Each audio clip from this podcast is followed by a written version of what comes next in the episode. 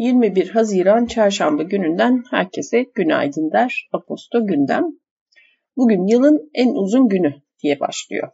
Bugünden itibaren, bugün neymiş 21 Haziran'mış. Bugünden itibaren gündüzler bizim için kuzey yarımküre kısalmaya başlıyor.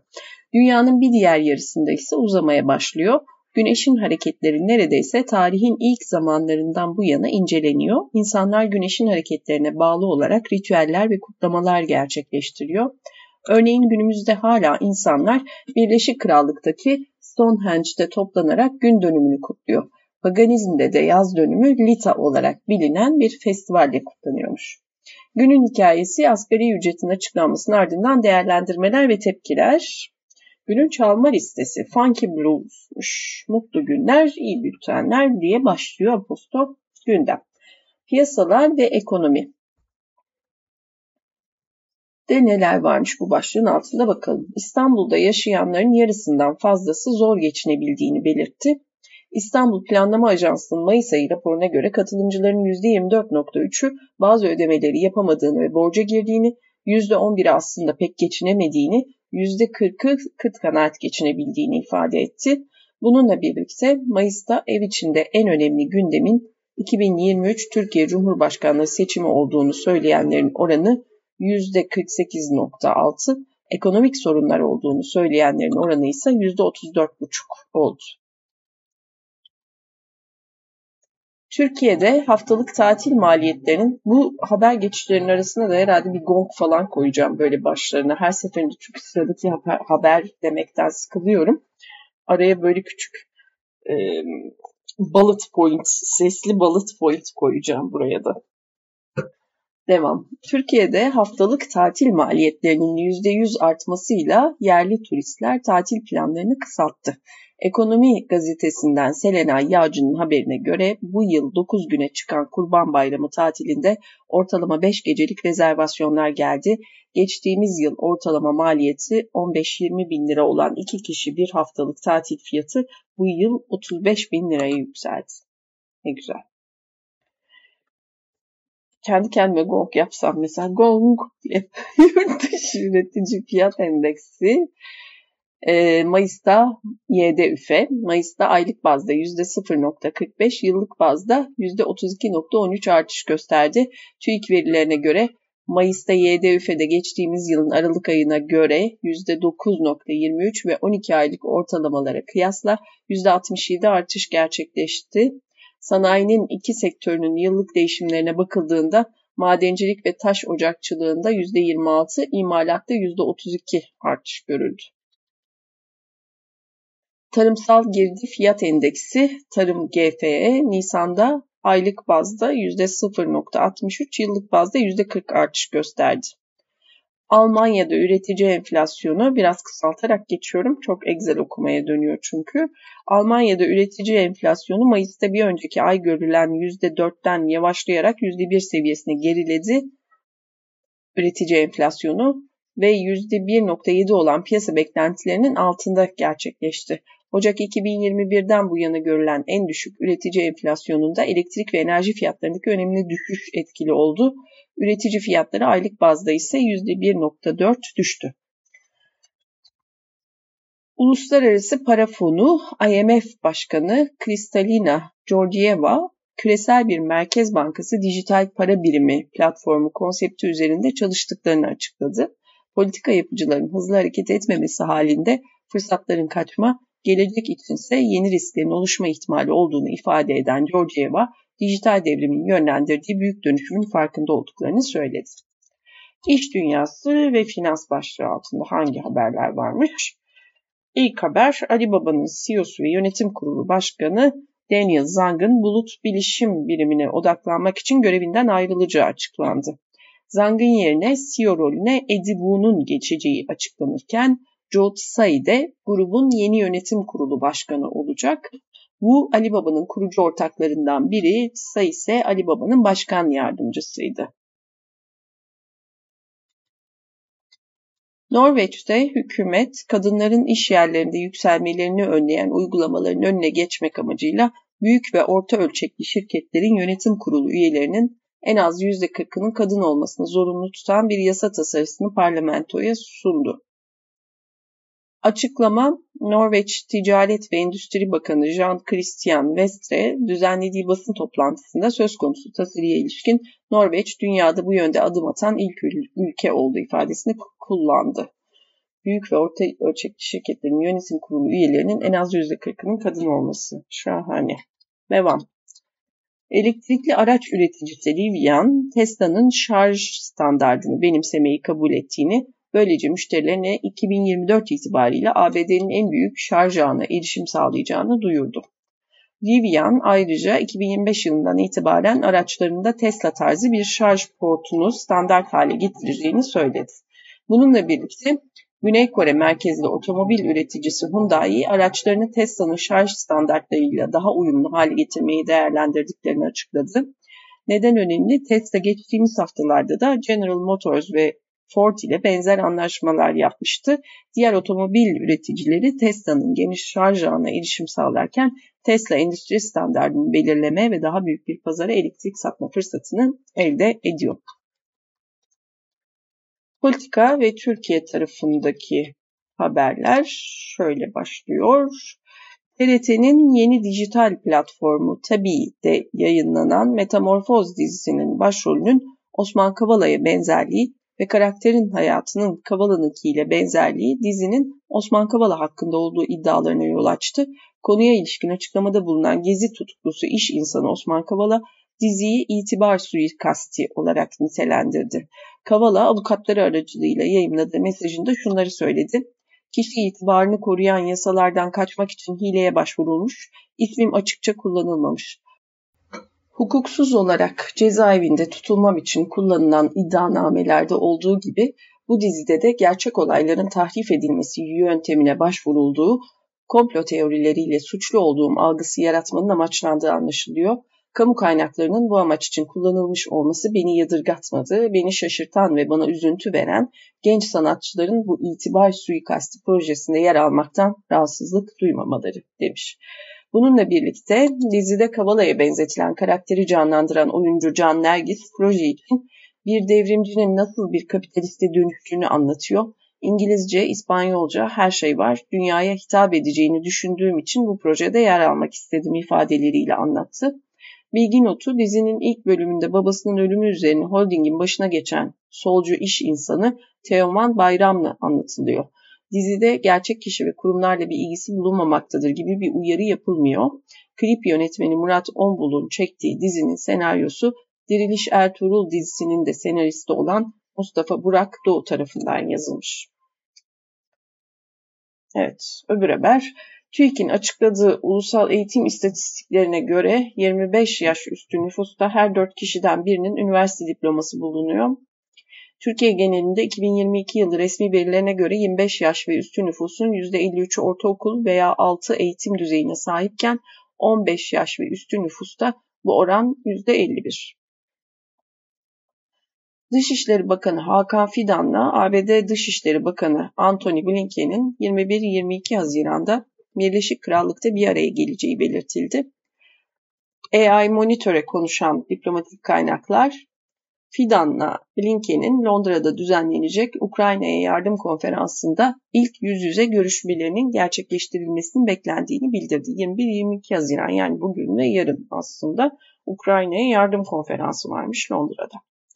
Devam. İbrahim Kılı'nın MİT başkanlığına atanmasıyla boşalan Cumhurbaşkanlığı sözcülüğü görevine kimsenin atanmayacağı iddia edildi.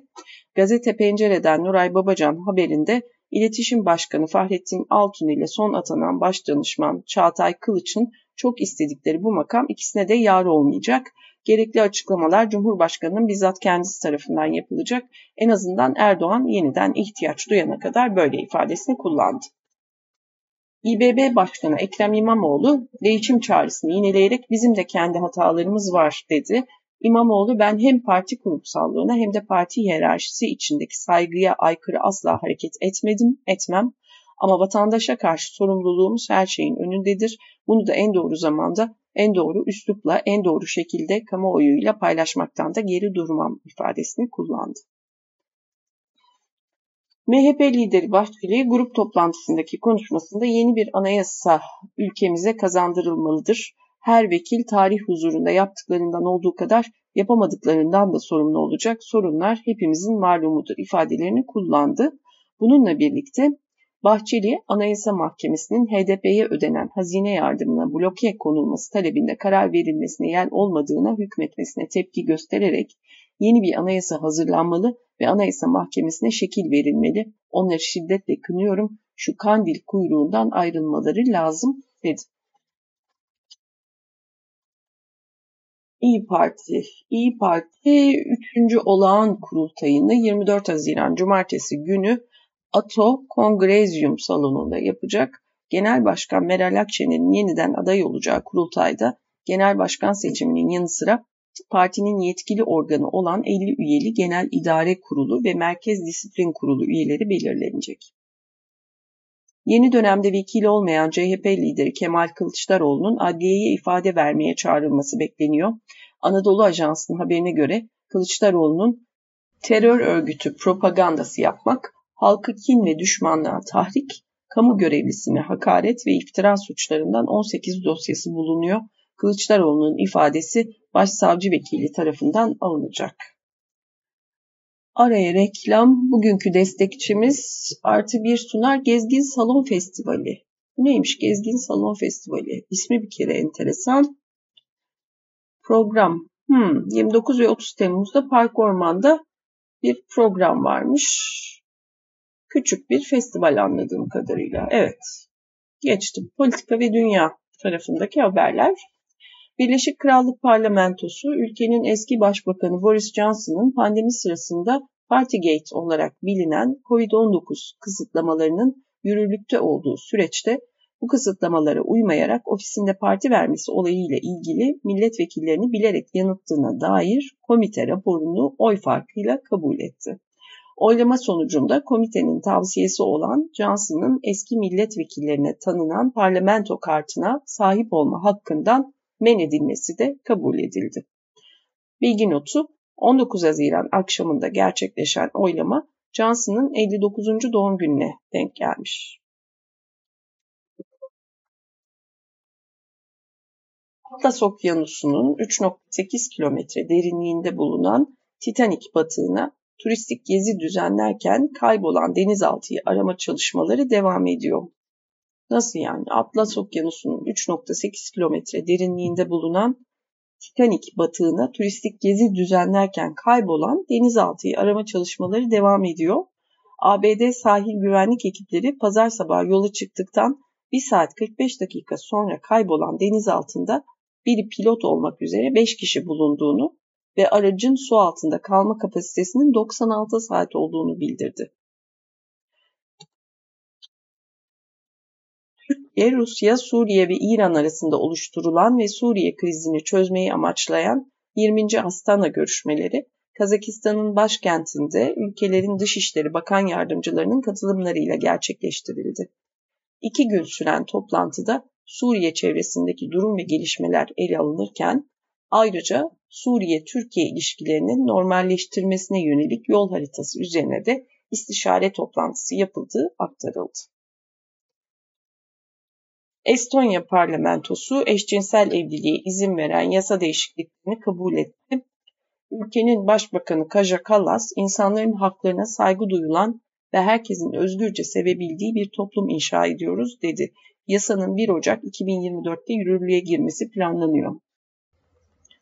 Finlandiya parlamentosu 2 Nisan'da gerçekleşen genel seçimleri ilk sırada tamamlayarak koalisyon görüşmelerini yürüten Ulusal Koalisyon Partisi lideri Petteri Orpo'yu başbakan olarak seçti. 81 oya karşı 107 oyla Orpo'nun başbakan seçildiği oylama sonucu prosedür gereği Cumhurbaşkanı Sauli Niinistö'nün dikkatine sunulacak. Bu haberler buraya kadarmış. Politika ve dünya mıydı burası? Evet. Şimdi teknoloji ve girişim tarafı. Emniyet Genel Müdürlüğü 4000'den fazla banka hesabını inceleyerek 1.2 milyar liralık para akışı tespit etti. Bunun üzerine başlatılan çalışmada kredi kart bilgilerinin müştekinin bilgisi ve rızası dışında bazı şahıslarca ele geçirildiği Bu kartlarla TikTok'ta jeton satın alındığı ve aynı platformda yayın yapan yayıncılara gönderilerek haksız kazanç sağlandığı bilgisi elde edildi. Bilgiler üzerine polisin İstanbul merkezli 37 ilde düzenlediği operasyonda 128 kişi yakalandı. Meta 6 dilde konuşma üretebilen VoiceBox isimli yeni yapay zeka sisteminin kötüye kullanılması riski nedeniyle henüz piyasaya sürülmeyeceğini açıkladı. The Independent'ın haberine göre birçok rapor yapay zekanın insanların seslerini rızaları olmadan kopyalayabileceğini ve söz konusu kayıtların dolandırıcılık faaliyetlerinde ya da sahte video oluşturmada kullanılabileceğini belirtiyor. Avrupa Birliği düzenleyicileri Adobe'un internet tabanlı tasarım aracı Figma'yı 20 milyar dolara satın alması için yaptığı anlaşma hakkında pazardaki rekabeti engellediği gerekçesiyle soruşturma başlatacak. Financial Times'ın konuya yakın kaynaklara dayandırdığı haberine göre düzenleyiciler bu satın almanın pazarda daha az inovasyona ve daha yüksek fiyatlara yol açacağından endişe ediyor. Adobe'un internet tabanlı tasarım aracı Figma'yı satın alması ile ilgiliydi haber. Günün hikayesi asgari ücreti %34 zam. Asıl burada hikaye. Tabii konu bu. Milyonlarca çalışanı ilgilendiren asgari ücret 8.506 lira seviyesinden %34 zam ile 11.402 liraya yükseltildi. Brüt asgari ücret ise 13.014 lira olarak belirlendi. İşçi, işveren ve hükümet temsilcilerinden oluşan Asgari Ücret Tespit Komisyonu, Çalışma ve Sosyal Güvenlik Bakanlığı'nın ev sahipliğinde asgari ücrete yapılacak ara zammı belirleme çalışmaları kapsamında üçüncü toplantısını gerçekleştirdi. Çalışma ve Sosyal Güvenlik Bakanı Vedat Işıkhan, Türk İş Genel Başkanı Ergün Atalay ve Türkiye İşveren Sendikaları Konfederasyonu Yönetim Kurulu Başkanı Özgür Burak Akkol toplantının ardından açıklamalarda bulundu. Komisyon çalışmalarındaki gayretleri için işçi tarafı temsilcisi Türk İş, işveren temsilcisi TİSK ve kamu tarafı temsilcisi Çalışma ve Sosyal Güvenlik, Hazine ve Maliye, Ticaret Bakanlıklarıyla TÜİK heyetlerine teşekkür eden Işıkan, kararın uzlaşı ile alındığını ve yapılan zammın asgari ücretlinin refahını koruyacağını söyledi. Asgari ücreti hem işçileri memnun edecek, hem istihdamı koruyacak, hem de üretimin sürekliliğini sağlayacak bir düzeyde belirlemeye gayret ettiklerini bildiren Işıkan, yaptığımız bu artışla %34 gibi enflasyon oranının hayli üzerinde refah payını içeren bir oranla ara zammı gerçekleştirmiş bulunuyoruz. Geçtiğimiz yılın ikinci yarısına göre de asgari ücreti %107 oranında artırmış bulunuyoruz. Asgari ücreti 2002 yılına göre nominal olarak 61 kat arttırdık. Reel olarak yaklaşık %312 artış sağladık. Böylece çalışan kesimi enflasyona ezdirmediğimiz gibi refah artışından ciddi bir pay vermiş bulunuyoruz ifadelerini kullandı. Bununla birlikte Işıkhan ayrıca 2023'ün ilk 6 ayında 400 lira olarak uygulanan asgari ücret desteğinin önümüzdeki 6 ay 500 lira olarak uygulanacağını açıkladı. Türk İş Başkanı Ergün Atalay da yaptığı açıklamada geçen yıl ara zamda %30 civarı zam verilmişti. Bugün %34. Asgari ücreti artırıp enflasyon belli bir noktaya gelmezse önemi kalmıyor. İnşallah enflasyon belli bir noktaya gelir de alım gücümüz korunur. Pazardaki, marketteki fiyatların kontrol altına alınması temennimiz yoksa bu zamların anlamı kalmıyor dedi. Ne olmuştu? Pazartesi günü gerçekleşen ikinci toplantının ardından konuşan Türk İş temsilcisi Ramazan Ağar, işveren tarafında ya da hükümet tarafında herhangi bir rakam ortaya konmadı, biz de söylemedik işin doğrusu ifadelerini kullanmıştı. İşvereni temsil eden TİSK Başkanı Özgür Burak Akkolsa, süreç boyunca hep beraber azami gayret gösterdik, dengeli rakam için çalıştık. İmkanlarımızı sonuna kadar zorlayarak rakama evet demenin memnuniyeti içindeyim Üçlü mutabakatla asgari ücreti tekrar güncelledik.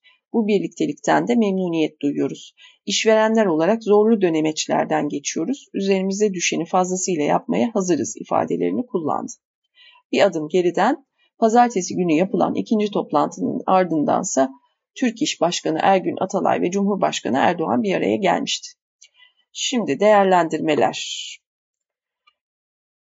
CHP lideri Kemal Kılıçdaroğlu partisinin meclisteki grup toplantısında yaptığı konuşmada Türk İş Başkanı'nı eleştirdi. Kılıçdaroğlu şöyle demiş, asgari ücret açıklandı, 11.402 lira oldu. Bu rakam makul bir rakam mı? Beni şaşırtan Türk İş Başkanı'nın buna hiç itiraz etmemesi. Bunun adı hukukta sarı sendikacılıktır. İşçinin hak ve hukukunu aramak ilk önce sendikanın görevidir. Olağanüstü bir artış yapmayın. Tamam 15 bin lira dedik. Bu da kabul görmedi. Dolayısıyla işçinin hak ve hukukunu aramak yine bize düştü diye konuştu. İp tarafındaki açıklama şöyle. Sosyal medyadan yaptıkları bir paylaşımda zammı yetersiz bulduklarını söylemişler. Şöyle demişler, yapılan yeni asgari ücret zammı yaşamsal ihtiyaçlarımızı karşılamaya değil, hayatta kalmaya bile yetmez. Asgari ücret ortalama ücret olmaktan çıkarılmalı, TÜİK geçinme enflasyonunu açıklamalıdır, yoksullaşmaya, asgari ücretlileşmeye hayır ifadesi yer aldı. Ekonomist Uğur Gürses ise konuya ilişkin şöyle demiş, asgari ücret %34 artışla 11.402 TL olarak ilan edilmiş. Kitlesel olarak ortalama ücret haline alan bu ücret fiilen de asgari ücret dışındaki ücretleri de kendi hizasına çekmeye devam edecektir. Orta sınıfı tabana yayacaktır değerlendirmesinde bulundu. Ekonomist Hakan Kara, asgari ücretin birkaç ay içinde tekrar enflasyon karşısında eriyeceği uyarısında bulundu sosyal medyadan, Twitter'dan yaptığı paylaşımı koymuşlar altı. Şöyle paylaşım.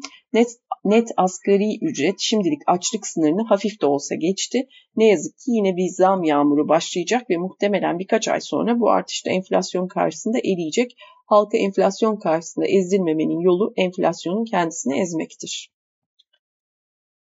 Ekonomist Mustafa Sönmez, istihdamın çoğunun asgari ücret vasfında olduğuna vurgu yaparak yüksek katma değerli üretimin eksikliğine dikkat çekti. Sönmez ayrıca asgari ücretin Türk İş tarafından açıklanan yoksulluk sınırının üçte biri seviyesinde olduğunu belirterek ücret dediğin sendikal örgütlülükle pazarlık gerektiğinde grev kullanılarak belirlenir. Bir de bizim halimize bak. Al sana asgari ücret, öp başına koy, duacı ol. Niye yoksulluk sınırı belirliyor Türk İş madem bu, bu asgari ücret iyi ifadelerini kullanmış. Evet, sonrasındaki notlar en sondaki Punto tenis beklenen rekabet geldi mi? Kuando bilimde Satürn'ün uydusu yaşama ev sahipliği yapabilir mi yazısı var. Notos dergide George Perec, Perec ile söyleşi, aa Notos dergide George Perec ile söyleşi modernin mutluluğu varmış. Hemen şu yanı açıyorum. Günün okumaları BBC Türkçe, maymunlara işkence edip videolarını satan küresel çete, Euronews Türkçe, Türkiye'nin eğitim düzeyi 25 yaş üstü nüfusun yarıdan fazlası ortaokul veya altı seviyede. Jurna'da Kürt medyasında kültür sanat haberciliği varmış. Bunlardan ilgimi çekenleri açtım bir tarafa, geçtim. Şimdi bu neymiş? Atilla Köksal'la Finansal Bakış Podcast serisini dinlemeye davetlisiniz. Hmm.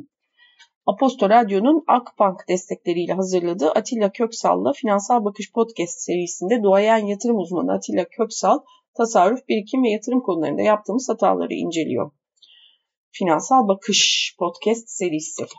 Evet, Exante'ye geçiyorum hemen. Asgari ücretten bahsediyor. Dolar bazında belirlenmiş en yüksek seviyesini yakalamış oldu diye başlıyor. İstihdam başlığı altında. Net asgari ücret ara zamla birlikte 483 dolar seviyesine yükseltilerek bugüne kadar dolar bazında belirlenen en yüksek miktara ulaşmış oldu. Diyor. Toplantı sonrasındaki açıklamalar. O açıklamaları okudum. Geçiyorum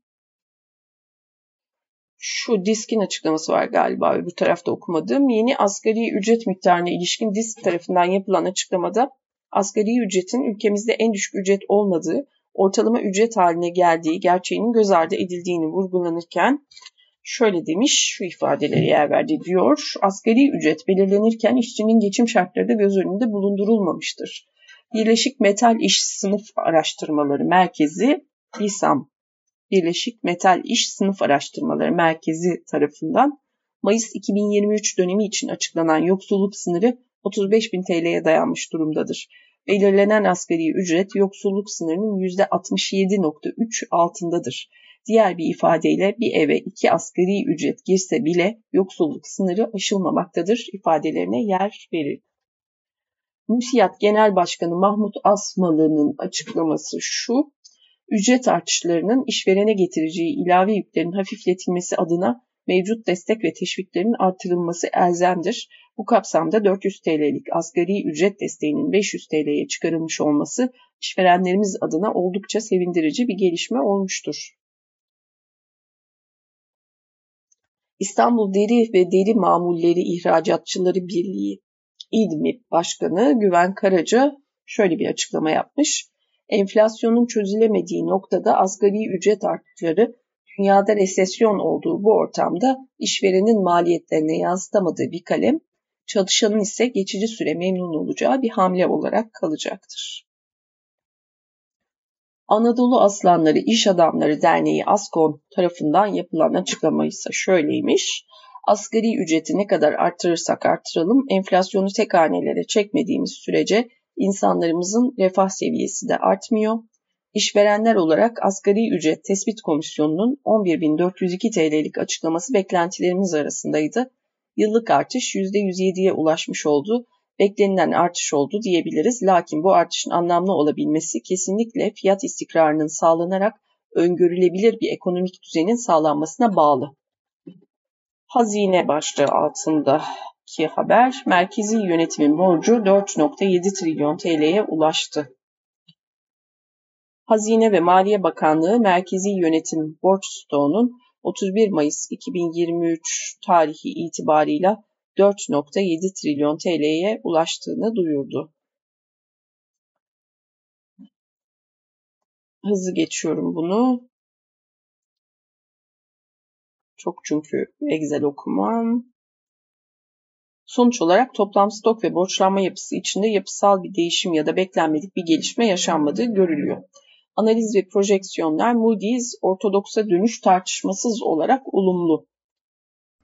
Uluslararası Kredi Derecelendirme Kuruluşu Moody's, Türkiye'ye ilişkin yayınladığı raporunda TCMB'nin politika faizini yaklaşık %25-30 bandında olan mevduat faizlerine yakınlaştırmasını beklediklerini aktardı. Kurum, ülkedeki ekonomi politikalarının ortodoks, kurala dayalı ve öngörülebilir bir patikaya çekilmesinin ülkenin kredi notu için tartışmasız olarak olumlu olacağını da ifade etti. Hatırlatma dozu Hazine ve Maliye Bakanı Mehmet Şimşek görevi devralırken yaptığı konuşmasında hükümetimizin temel hedefi toplumsal refahı arttırmaktır. Önümüzdeki dönemde bu hedefe ulaşmada şeffaflık, tutarlılık, öngörülebilirlik ve uluslararası normlara uygunluk temel ilkelerimiz olacaktır. Türkiye'nin rasyonel bir zemine dönme dışında bir seçeneği kalmamıştır kurala dayalı, öngörülebilir bir Türkiye ekonomisi özlenen refaha ulaşmamızda anahtar olacaktır ifadelerini kullanmıştı.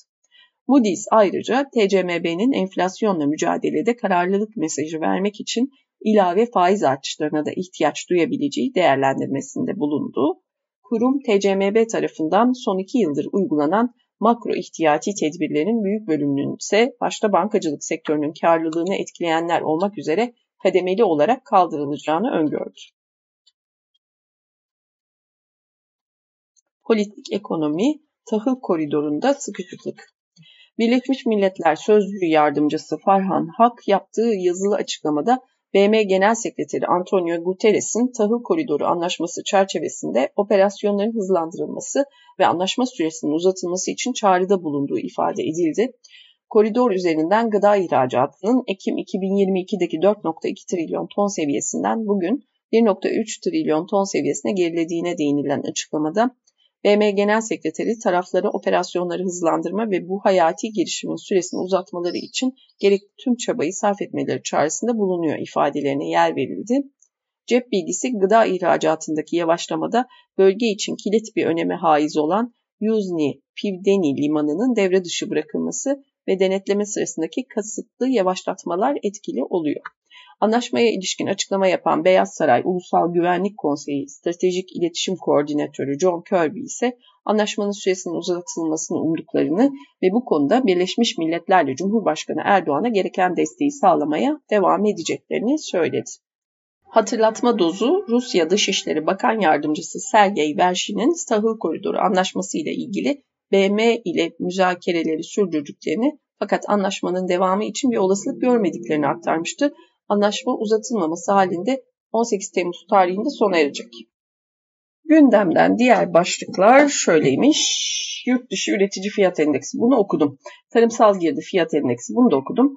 Türkiye İş Bankası enflasyon muhasebesi uygulanmış finansal sonuçlarını açıkladığı eyvahlar olsun enflasyon muhasebesi geliyor. Açıklanan sonuçlara göre bankanın 2022 yılında konsolide net karı 47,5 milyar TL olurken öz sermaye karlılığı ise %18,5 seviyesinde gerçekleşti. Bankanın enflasyon muhasebesi uygulanmamış net karı 61,5 milyar TL olarak açıklanmıştı. Uygulanmamış hali 61,5 net karın e, enflasyon muhasebesi uygulanmış hali 47,5 milyar. Devam. Venezuela Devlet Başkanı Nicolas Maduro, ülkesinin uygulanan yaptırımların etkilerini hafifletmek amacıyla Rusya tarafından geliştirilen ödeme sistemin MIR'e katılacağını açıkladı. Maduro gelişmeyi Dünyada yeni ödeme sistemleri ortaya çıkıyor. Venezuela'ya acımasız ve canice yaptırımlar uygulandı. Bizi finansal olarak dünyadan izole etmeye çalışıyorlar. Şimdi yeni ödeme sistemleri üzerinde çalışıyoruz ve yeni dünyanın yeni para sistemleri var diyerek duyurdu. Avrupa Komisyonu Başkanı Ursula von der Leyen, Avrupa Birliği'nin insani krizleri önlemek, mültecilere yardımda bulunmak ve üçüncü ülkelerle ortaklıkları geliştirmek adına göç politikalarına 15 milyar euro bütçe ayıracağını ifade etmiş. Exante'deki haberler bu kadar. Başka neler varmış? Evet. Aa erken gelmiş Ak Yatırım'ın analitik görünüm raporu. Şimdi öncelikle bir hisseneti açayım bakayım bugün. Bugün çarşamba Bayrama iki gün kaldı. Bak bak bak nasıl yorumlar yapacağım şimdi. ben öyle şimdi artık olayın içindeyim ya. Tabii satış satış. Bugün satışlı başlar biz. Neymiş? Klasik bayram hisseneti okuyorum. Klasik bayram hareketine benzer bir hareket içerisindeyiz. Piyasa sadece yarın açıklanacak PPK faiz kararına odaklanmış durumda. Öte yandan PPK üyeleri daha geçen ay faizi %8,5 olarak sabit tutmuş ve gerekçesini açıklamıştı. Şimdi aynı üyeler faizi epeyce artırıp gerekçe sunacaklar. Böyle bir olay özel sektörde olamaz ama işte 3 nokta demiş. Seanslık grafiğimizde görünüm negatif değil negatif. Dün 5200 desteği test edildi. Artık bunun altında 5000 desteği var ki oraya gidilme ihtimali düşük. Dün de bir 5000'ler 4500'ler kademeleri gibi bir şeyler izledim bir takım videolarda. Şimdi dedikodu yapmayayım. Şöyle buradaki araştırma raporları Philip Capital'inkini açacağım. A1 Capital'i açacağım. Sabah stratejisi ziraati açacağım. Şu üçü açılsın. Bu arada da mesajlara baktığımda ne görüyorum diye oraya da bir oyak yatırıma bakacağım. Mars'a bir gelen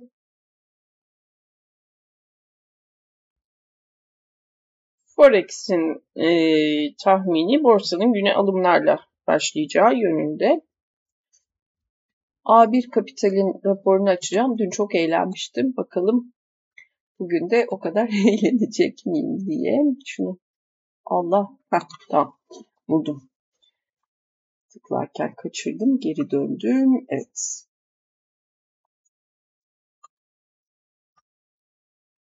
Başlık içerisi çok başka.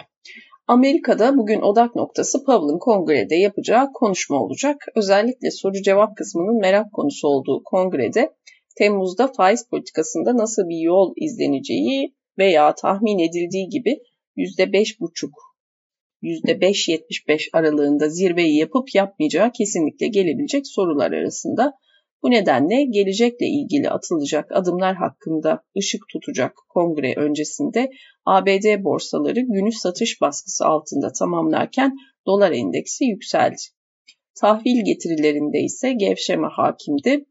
Diğer taraftan ABD tarafında konut başlangıç verilerini takip ettik. Konut başlangıçları Mayıs'ta %21.7'lik artışla 1.63 milyon adede yükseldi. Bu Nisan 2022'den beri en yüksek seviye olarak kayda geçerek bir yılın zirvesine ulaştı. Fed'in sıkılaşma döngüsünden en büyük darbeyi alan konut piyasasındaki iyileşme piyasada iyimserlik yaratarak en kötünün geri kalmış olabileceğini dair en kötünün geride kalmış olabileceğine dair umutları artırdı. Avrupa'da da ABD'de olduğu gibi satış baskısının hakim olduğu bir gün geride kalırken son dönemlerde teknik resesyon ve faiz artışlarının devam ettiği güçlü gündem devam ediyor. Dün ise Almanya tarafında üfe rakamlarını takip ettik. Geçiyorum rakamları. Üretici fiyatları üzerindeki yukarı yönlü baskı ulaşım fiyatlarındaki düşüşle zayıflarken Mayıs'ta piyasa beklentisinin altında artması dikkati çeken unsur oldu. Asya'da yatırımcıları hayal kırıklığına uğratan Pekin'in yeni teşvik adımlarının beklentiden daha az olması nedeniyle satıcılı bir güne başlangıç yapıldı. Pekin'in yeni teşvik adımlarının beklenenden daha az olması nedeniyle satıcılı bir gün. Brent petrol, ABD konut piyasasının toparlanmasıyla dolarda güçlenmeyi artırırken parasal teşvikin Çin'deki büyümeyi canlandırmak için yeterli olmayabileceği korkusu devam etti ve petrol fiyatları bugün de üst üste üçüncü kez açılışta birlikte zayıfladı. Yeni günde yurt içinde kapasite kullanım oranı ve güven endeksleri öne çıkıyor. Yurt dışında Fed Başkanı Jerome Powell'ın Temsilciler Meclisi'nde yapacağı sunum ve İngiltere enflasyonu yakından takip edilecek. Manşette öne çıkanlarda şöyle bir hızlıca bakıyorum. Geçtim burayı. Şimdi öbür tarafa döneceğim. Philip Capital'in raporu. Gündem. Merkez bankalarının sıkılaşma adımlarının devam edeceğine yönelik güç kazanan beklentiler aynı zamanda resesyon kaynaklı endişeleri de gündemde tutarken bu hafta küresel risk iştahında zayıf bir görünüm etkili oluyor. Küresel çapta enflasyon görünümü ve merkez bankalarının adımları risk iştahını ve fiyatlamaları şekillendirmeye devam edecektir. Fed Başkanı Powell'ın bugün ve yarın ABD Kongresi'nde gerçekleştireceği yarı yıl para politikası raporu sunumu ve bu kapsamda vereceği mesajlar piyasaların takibinde yer alacaktır. Yurt içinde ise Perşembe günkü TCMB toplantısıyla alınacak faiz kararı ile birlikte normalleşmenin hızı konusunda yapılacak çıkarımlar TL varlıkların seyri üzerinde belirleyici olacaktır.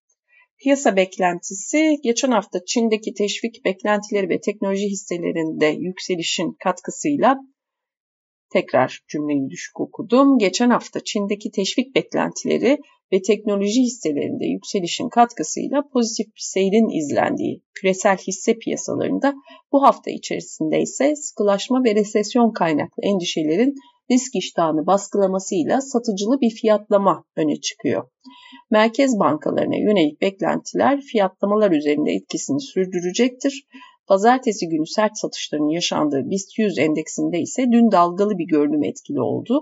ABD borsaları dün günü düşüşlerle ABD vadelilerinde bu sabah yatay bir seyir izleniyor. Asya piyasalarında karışık bir görünüm hakim. Avrupa vadelileri ve CFD kontratları yataya yakın açılışlara işaret ediyor. BIST 100 endeksinin güne dalgalı bir açılışla başlamasını bekliyoruz. Önemli haberler. Japonya Merkez Bankası Yönetim Kurulu üyesi Seiji Adachi, fiyat görünümüne ilişkin yüksek belirsizlik dikkate alındığında ultra gevşek para politikasını değiştirmek, sona erdirmek için çok erken olduğunu savundu. ABD'de konut başlangıçları bunu geçiyorum. Avrupa Merkezi Bankası Avrupa Merkez Bankası Yönetim Konseyi üyesi ve Estonya Merkez Bankası Başkanı Madis Muller hızlanan ücret artışlarının Euro bölgesinde enflasyon görünümü üzerinde önemli bir tehdit oluşturduğunu belirtti. Asgari ücret açıklaması var. Bunları geçiyorum. Teknik analiz, hisse önerileri var, teknikler vesaireler, yurt içi piyasalar. Tamam yeter bu kadar. Bugünlük evet zaten yoruldum okumaktan da güzel bir gün olsun.